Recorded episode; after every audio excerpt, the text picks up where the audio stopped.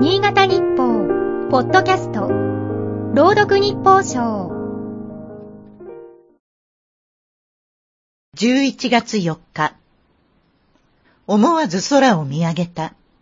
昨日朝、けたたましい音とともにスマートフォンに届いたメッセージの文面に、ミサイル発射とあったからだ。相棒の老犬と散歩中だった。秋らしい青く高い空が広がっていた。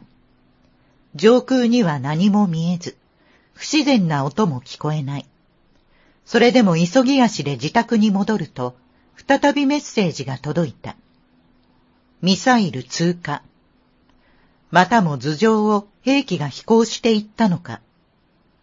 そう思っていたが、ほどなく防衛省は、日本列島を越えず、日本海上空で消失したと訂正した。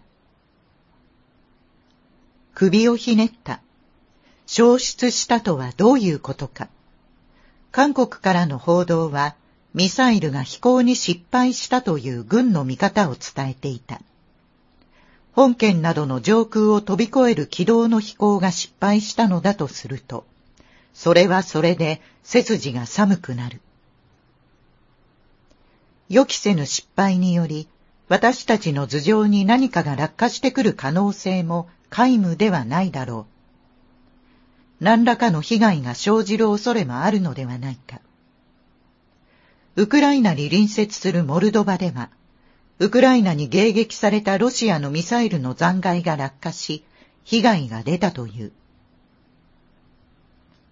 この原稿を書いている時点では、実際に起きたことの詳細は判然としない。